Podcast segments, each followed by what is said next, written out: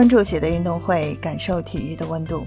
你好，我是喜乐。今天是八月二十三日，千呼万唤始出来，三十八岁的举重奥运冠军吕小军终于重回国家队了。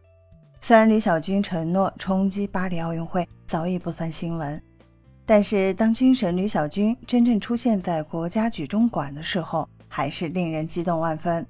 一切都是那么熟悉。熟悉的场馆，熟悉的教练和队友，还有吕小军脸上那熟悉的笑容。吕小军是中国举重队里程碑式的人物，出身贫寒的他知道父母的不易，因此他付出了常人数倍的努力，终于取得了巨大成功。在伦敦、里约、东京三届奥运会，吕小军实现了三连冠，其中伦敦和里约奥运会，吕小军是七十七公斤级冠军。东京奥运会，吕小军是八十一公斤级冠军。这三个奥运冠军过程充满了曲折，其中吕小军夺冠最顺利的是伦敦奥运会，他三破世界纪录夺冠；最曲折的是里约奥运会，吕小军的金牌被哈萨克斯坦选手拉希莫夫和三名裁判联手偷走。直到东京奥运会结束后，因拉希莫夫药检阳性，吕小军的金牌才失而复得。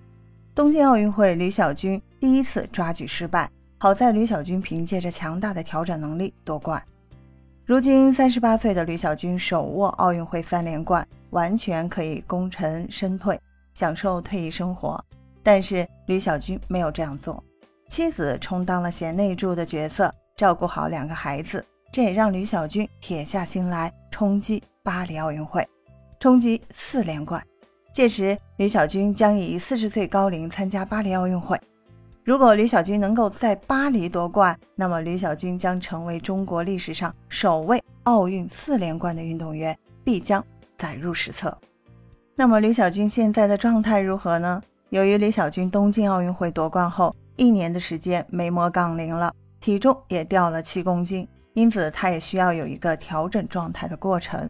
不过，吕小军有很好的底子。短短几天的恢复训练，李小军的硬拉就恢复到一百七十公斤水准。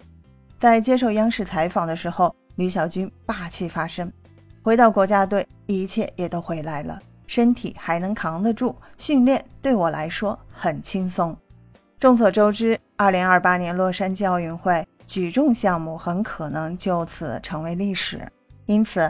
二零二四年巴黎奥运会大概是举重最后一次出现在奥运会赛场上，李小军能否以奥运会四连冠为中国举重乃至中国体育写上浓厚重彩的一笔呢？